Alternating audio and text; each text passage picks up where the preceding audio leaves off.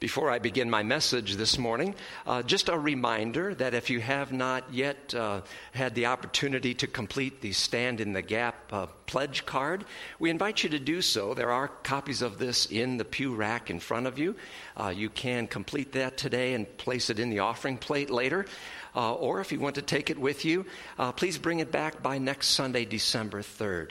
As of today, we have, we're about halfway to our goal in terms of pledges toward uh, achieving our goal, and we would just encourage everyone to participate in the Stand in the Gap campaign for the sake of our joint ministry.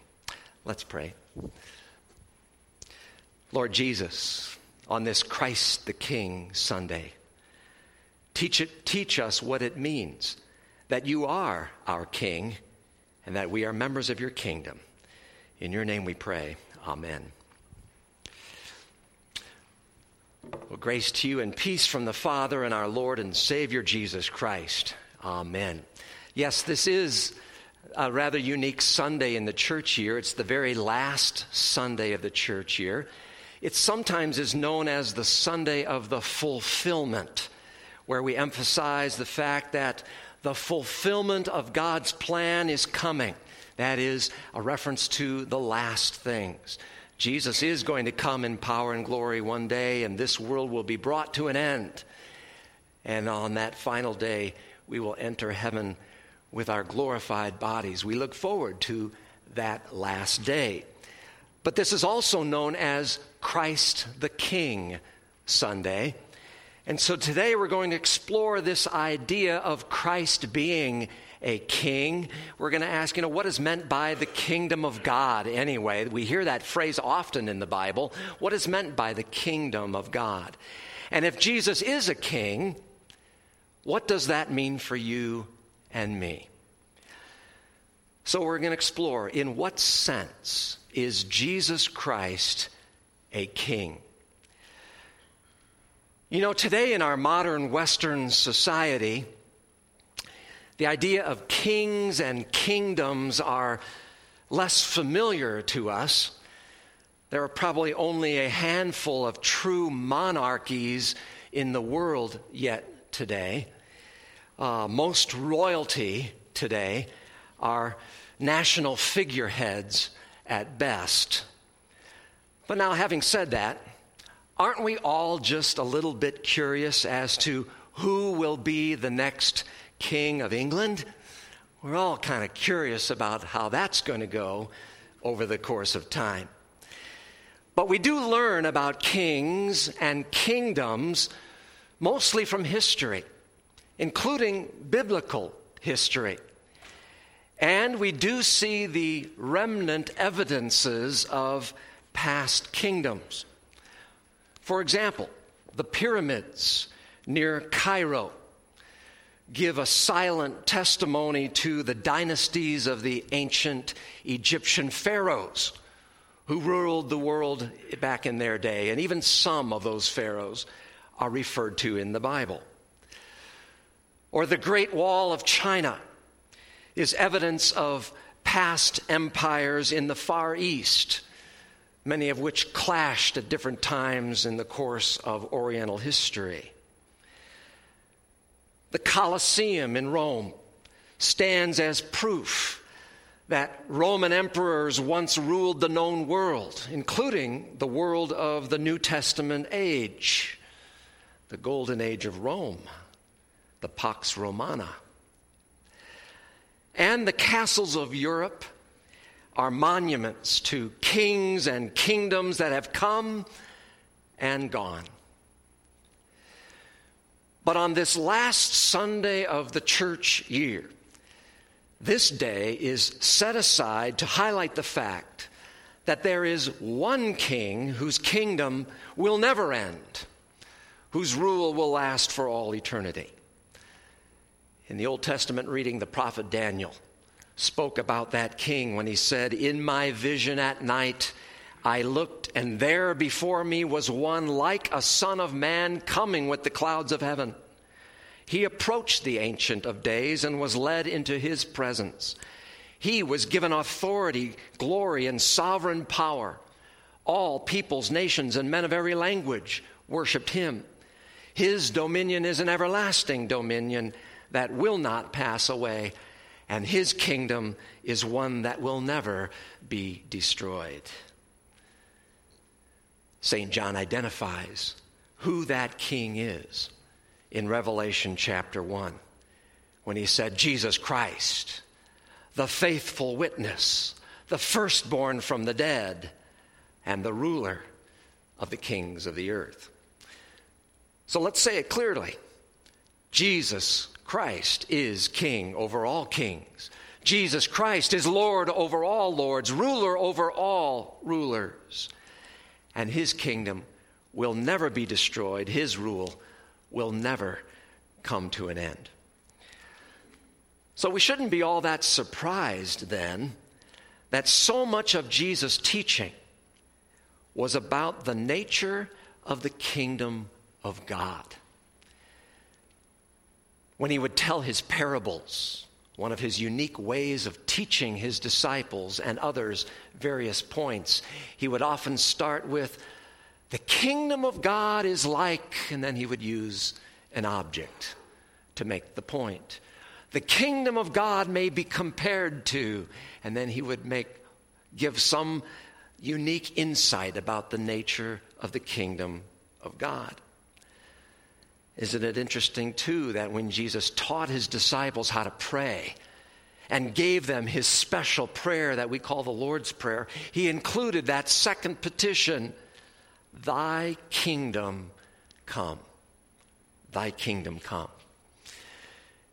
When I think of the word kingdom, which is sometimes a little bit hard to get a grasp of, I, I also tend to think of the word kingship. Kingship. And it reminds me that kingdom is talking about where God rules and how God rules, where Jesus rules and how Jesus rules as king. When we talk about the kingdom or kingship of God, we recognize that it's a threefold kingdom. Let's explore this for a few minutes. First of all, there is the kingdom of power. That is, by his power, God spoke the universe into being.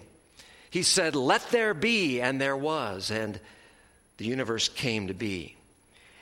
And by his power, Christ rules that universe. In Psalm 103:19 it says the Lord has established his throne in heaven and his kingdom rules over all.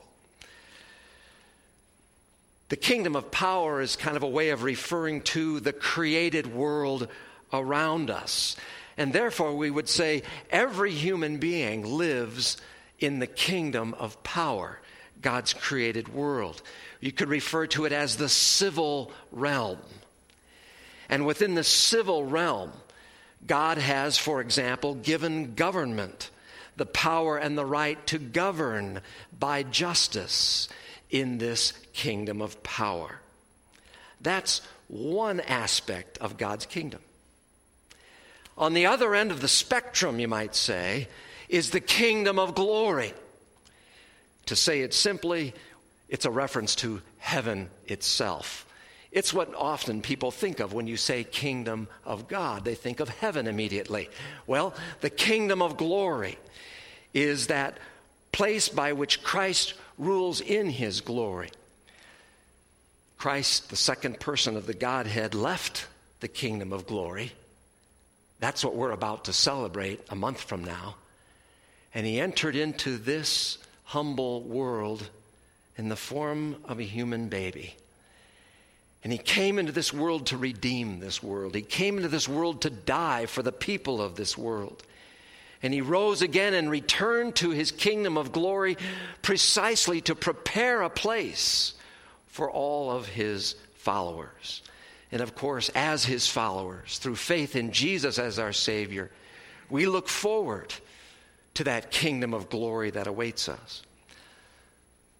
St. Paul writes to Timothy in his second letter The Lord will rescue me from every evil attack and will bring me safely to his heavenly kingdom. To him be glory forever and ever. Amen. We look forward to that heavenly kingdom that is ours by grace. In Philippians 3, Paul says, Our citizenship is in heaven, and we eagerly await a Savior from there, the Lord Jesus Christ. You know, this last Sunday of the church year, being the last Sunday, reminds us that the last things are coming, that the end of this world is approaching. We don't know when, we don't know how soon, but we know that it's coming.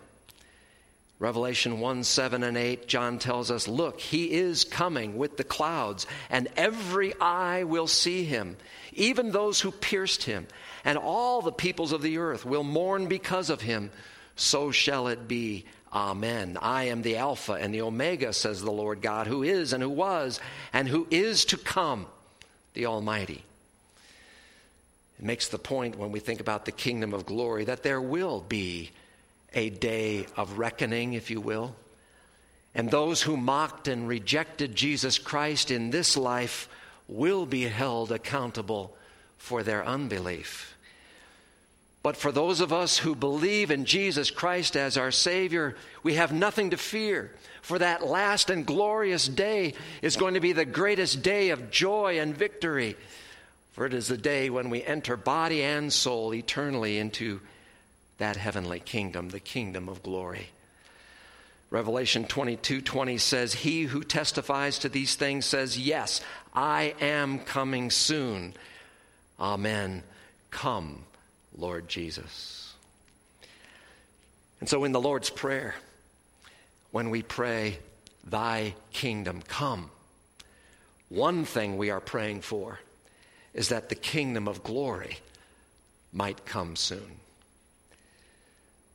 We're also, with those words, Thy kingdom come, we are also praying that here and now, another aspect of Christ's kingship may be realized among us, and that is the kingdom of grace.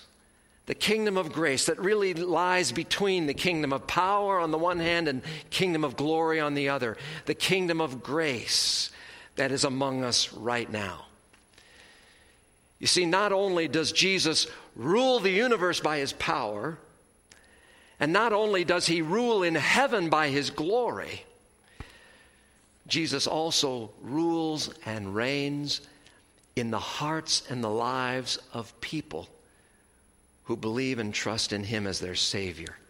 He rules there by His grace, by His forgiving love, by His mercy. Mark records some of the first words Jesus spoke. The time has come, he said. The kingdom of God is near.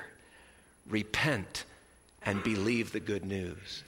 The kingdom of God is near. He was referring to this kingdom of grace. The fact that he desired to rule and reign in the hearts and lives of every human being by his grace. And he says, Repent and believe the good news. And friends, that good news would be given its fullest expression on a hill just outside of Jerusalem where Jesus Christ would show the depths of his grace, his mercy, and his love for people as he would give his very life on a cross for you and me.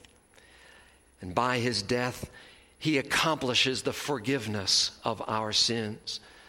To all who trust and believe in him, he rules in, in our hearts by that grace and mercy. By that cross, we have a, a clear gateway into the kingdom of grace. And we are now citizens of that kingdom. To the Colossians, Paul wrote, He has rescued us from the dominion of darkness and brought us into the kingdom of the Son He loves, in whom we have redemption, the forgiveness of sins. If you believe that Jesus Christ died for you, friends, you are in the kingdom of grace and He rules in your heart by that grace. In Luke 17, it says this Once, having been asked by the Pharisees when the kingdom of God would come, Jesus replied, The kingdom of God does not come with your careful observation, nor will people say, Here it is or there it is, because the kingdom of God is within you by God's grace. And by the cross and the empty tomb, we enter that kingdom of grace so that ultimately the cross also becomes then the gateway into the kingdom of glory heaven which awaits us. In Martin Luther's small catechism, he provided these wonderful explanations to each petition of the Lord's Prayer. And he explains this petition, Thy kingdom come, with these words. He says, The kingdom of God certainly comes by itself without our prayer. But we pray in this petition that it may come to us also to us personally. He asks the question, How does God's kingdom come? And he answers it this way God's kingdom comes when our Heavenly Father gives us His Holy Spirit so that by His grace we believe His holy word and lead godly lives here in time and there in eternity. So, on this Christ the King Sunday, what is the big takeaway for us? What is the big thing to learn about Christ being our King? I think the practical takeaway is this. I want to challenge you. To live as kingdom people, to not live as people who are merely residents of this earth, earth bound, earth focused, earth centered but rather to live as citizens of the kingdom of glory, citizens and members of the kingdom of grace, and yes, citizens of the kingdom of power as well. Live as kingdom people. That means believe in Jesus Christ as your Savior and your King. And then, as a follower of the King, honor the King by the way you live in everything you say and do and think, let it all be to the honor and glory of your King. I think it's no mistake that Jesus included the third petition right after the second one Thy kingdom come, thy will be done on earth as it is in heaven. For in that petition, we're basically saying, May what you want to be done be done in me. Thy kingdom come in me, thy will be done in me. I don't play a whole lot of cards, but in a deck of cards, my favorite card is the King of Hearts. Because it reminds me of Jesus. It reminds me that he, too, desires to be the king of every person's heart. He's the true King of Hearts. He desires to rule in every heart of every person by his love and by his grace. You see, friends, Jesus gave his life so that you may be in his kingdom forever. Will you let him be king of your heart? Thy kingdom come, Lord Jesus. Thy kingdom come. Amen. And may the peace of God, which passes human understanding, keep your hearts and minds in Christ Jesus. Amen. At this time, we gather the offerings for the Lord's work. Uh, would you also place your name and other information in the black registration booklet in the pew and pass that to your neighbor, please?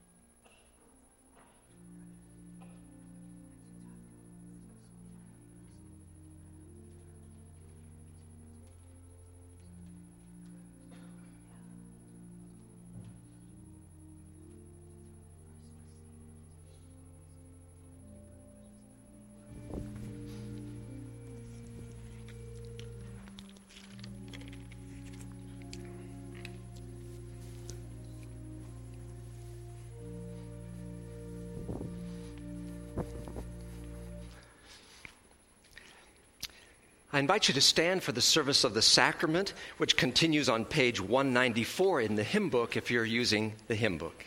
Page 194. The Lord be with you.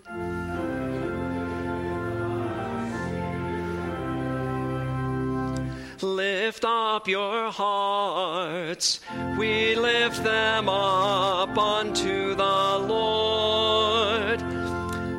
us give thanks unto the Lord our God. It is meet and right so to do.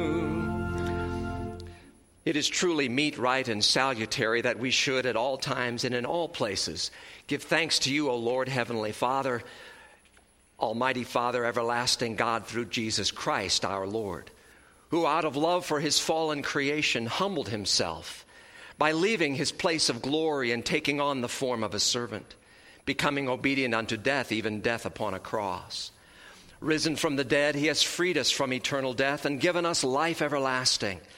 Therefore, with angels and archangels and with all the company of heaven, we laud and magnify your glorious name evermore praising you and saying, Holy,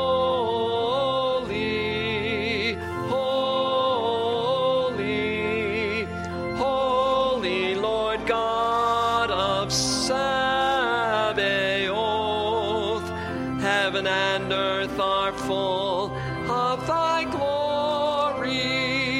Hosanna, Hosanna, Hosanna in the highest. Blessed is he, blessed is he, blessed is he that cometh in the name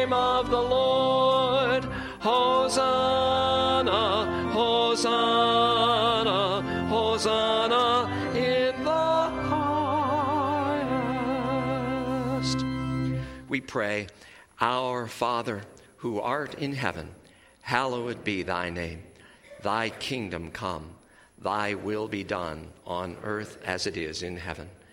Give us this day our daily bread, and forgive us our trespasses, as we forgive those who trespass against us. And lead us not into temptation, but deliver us from evil. For thine is the kingdom, and the power, and the glory, forever and ever. Amen. Our Lord Jesus Christ, on the night in which he was betrayed, took bread. When he had given thanks, he broke it, gave it to his disciples, and said, Take and eat. This is my body, which is given for you. Do this in remembrance of me. In the same way, also, he took the cup after supper, and when he had given thanks, he gave it to them, saying, Drink of it, all of you. This is my blood of the new covenant, which is shed for you for the forgiveness of sins. Do this as often as you drink it in remembrance of me. The peace of the Lord be with you always. Amen.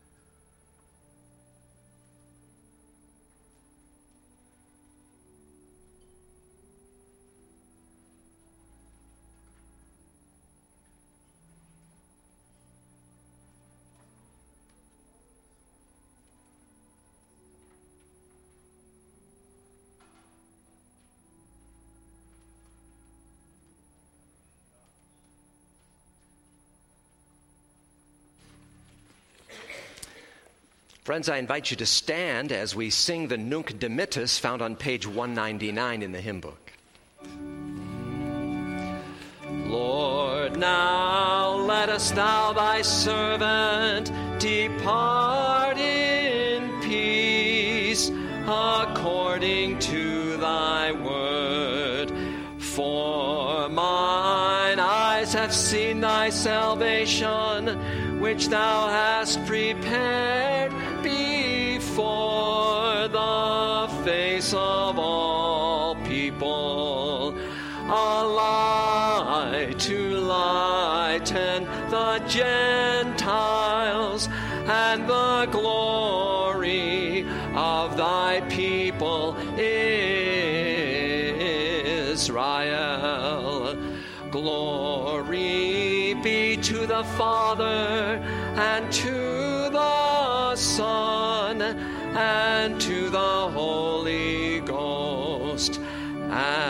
as it was in the beginning, is now, and ever shall be, world without end. Amen. Oh, give thanks unto the Lord, for he is good and his mercy endureth forever. We give thanks to you, Almighty God, that you have refreshed us through this salutary gift, and we implore you that of your mercy you would strengthen us through the same in faith toward you and in fervent love toward one another. Through Jesus Christ, your Son, our Lord who lives and reigns with you and the Holy Spirit, one God, now and forever.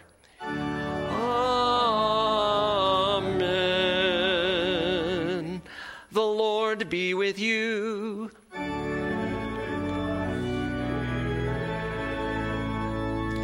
Bless we the Lord. Thanks be to God. The Lord bless you and keep you.